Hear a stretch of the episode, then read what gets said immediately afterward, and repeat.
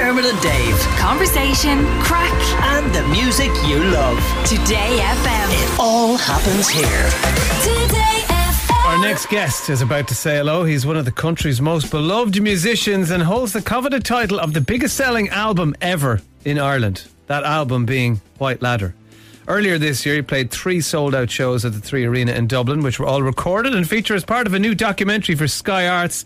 Please welcome to the show on Today FM the Grammy nominated Mr. David Gray. How are you? How's it going over in the Emerald Isle? Well, we're, we're missing you. Yeah, well, I was there not long ago now. Come on. That's know. true. I'll, but- be, I'll be back soon, no doubt. yeah, doubt. we miss you all the time. Look, the documentary that's coming out is focused on White Ladder, the album, the success of it, but particularly the su- success of it in Ireland because it was kind of just, you know, it wasn't born here, but it seemed to grow up here.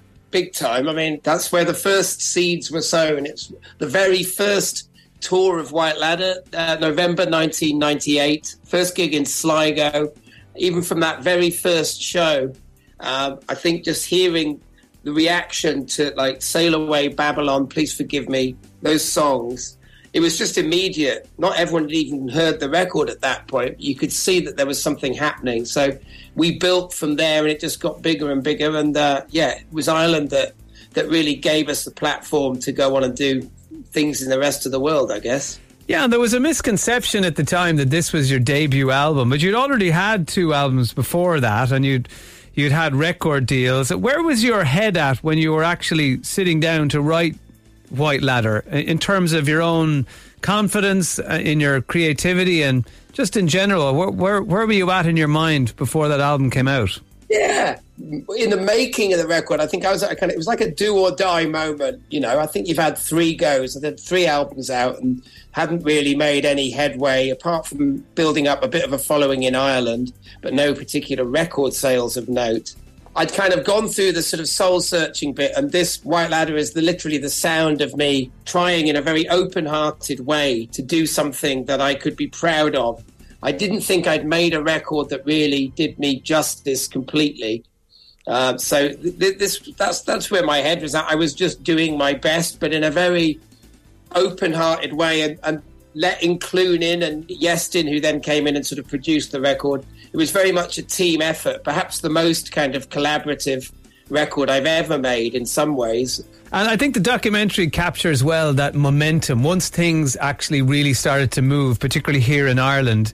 And, you know, the things that, as you say, you know, there was no big budget for marketing, the things that you had to do. Here's a clip of you talking about how you managed to get physical CDs into people's hands in a world before streaming. when they ran out before Christmas that year, my manager was away and I had to go round to his house and he had them stacked up, uh, thousands of, of White Ladder CDs in his hall. And someone let me in and I had to load them into the back of my Golf and uh, collapse all the seats, take like 2,500 copies of White Ladder to the airport, to the freight department, where I met this guy with a sort of forklift who basically put them on a pallet and that was it. They were going to Ireland.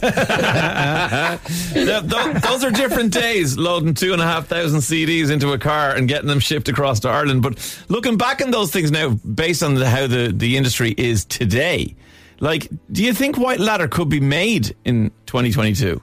Good question. I don't know what the answer to that is. I think I think a record like White Ladder can always be made, but whether it would succeed in quite the same fashion or how it would be born in this world of sort of busy thumbs and you know and sort of sharing. Uh, uh, so you could definitely make that record, but whether it would be born into the world in the way that that one was. I mean, we didn't have a cat in hell's chance of having success. It, it was against all odds. You know, as you say, there was no budget, there was no this. It was just the record had a certain magic, and we were going to give it absolutely every drop of energy to give it a chance in this world. David, there's lovely bits in the documentary of you watching yourself because there was an original documentary that your pal made back around that time of the around the making Yeah. of White Ladder. So the current documentary shows you um, looking at that pieces of though and reacting to pieces that original documentary, and of course yourself twenty years ago. So, what did you think of that David Gray 20 years ago because he was a real believer and he was brazen to a point. Here's a clip where he refers to the not letting go of the, the momentum that you were feeling at the time. What we've built here is really enduring because of the way it's been built. It's never been hyped or created. It's created itself. People have made it. It's like what Rob's thing that he read in the Thought of the Day, whatever, in the Independent yesterday. Mo- Many of life's failures are caused from reining in your horse when it's already started leaping. So uh, we don't want to stop our leaping horse. The determination can be heard there in younger David Gray. What's your opinion of him looking back 20 years later? Well, the thing about looking back at the original documentary, there's a cut-off point when you know when fame and success and just the sheer scale of everything overtook us somewhat, and that would be about the summer of 2000 when it became like a global thing, and we were suddenly going from pillar to post, and we'd had a hit in the UK, we'd had number one records in Ireland, we played massive festivals, we were starting to think we were the thing that we were, if you know what I mean. But when I look back at that original documentary it's still very innocent and very rough around the edges, and there's no airs or graces or there's no pretense about it. I love watching that stuff. It's when the sort of sheen fell over everything about six months further on that I get uncomfortable.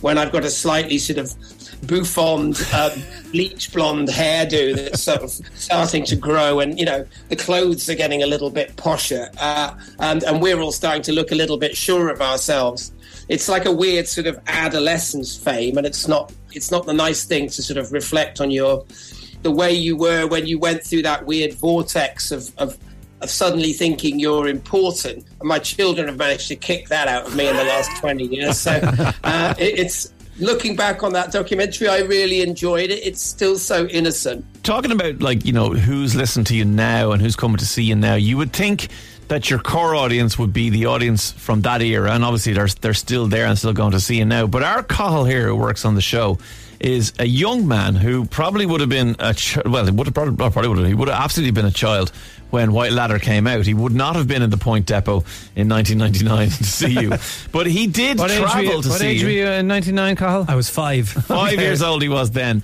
But David, you are the only celebrity he has ever DM'd on Instagram. and unfortunately, you didn't reply. yeah. so I think if it's okay with you, I'd like Carl to read his message to you now and give you context to it. And could you res- respond live to it? Carl, when did you send this message to David? Uh, so, uh, hello, David Gray. How are you? So, hello there How are you? Uh, so, I went over to see your show in Leeds in May. So, I wasn't one of the Irish people that went to the Three Arena this year. travelled to see it. I went over to Leeds to see it. I wanted to make a, a big weekend of it, and yeah. So anyway, I was overcome with emotion. White Ladder means a lot to me. Uh, I love the lyrics, and I was just overcome with emotion after that gig.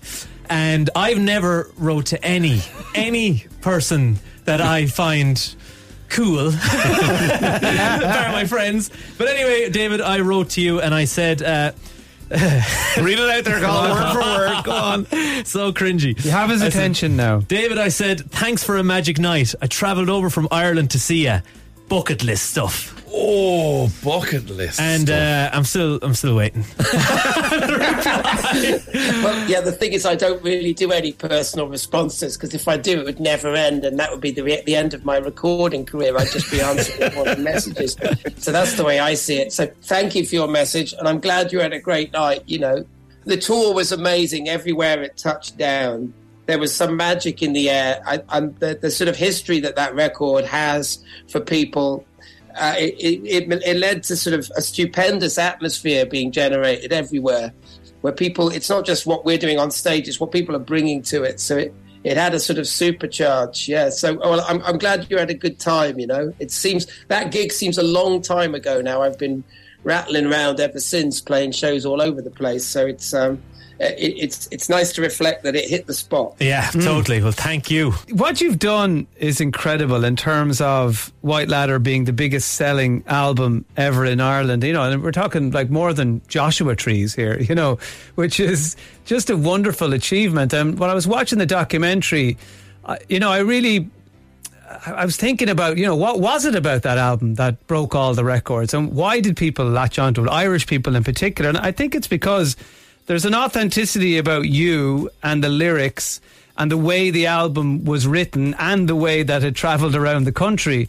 I wonder, what do you think are the reasons why you're so popular here?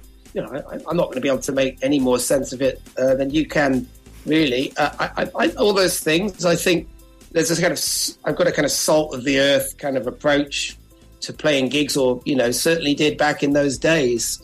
And um, just sort of hit it off. Uh, it's really hard to come up with a reason why that happened. Uh, but I, I know that, yeah, there's there's a massive connection between me and the Irish audience. And you know, uh, uh, we've seen the whites of each other's eyes often enough. It's not something that's going to evaporate. It's going to be there forever. Wow. Well, people can relive all of the magic of White Ladder in this amazing new documentary. It's called White Ladder from then till now. Uh, it is on Sky Arts tomorrow. So wherever you get your Sky Arts, you'll be able to watch that. David Gray, it's a pleasure to always catch up with you. Thank you so much for talking to us and congratulations on the documentary.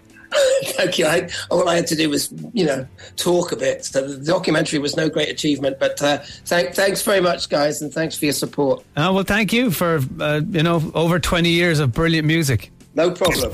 Dermot and Dave. Weekdays from 9 a.m. Today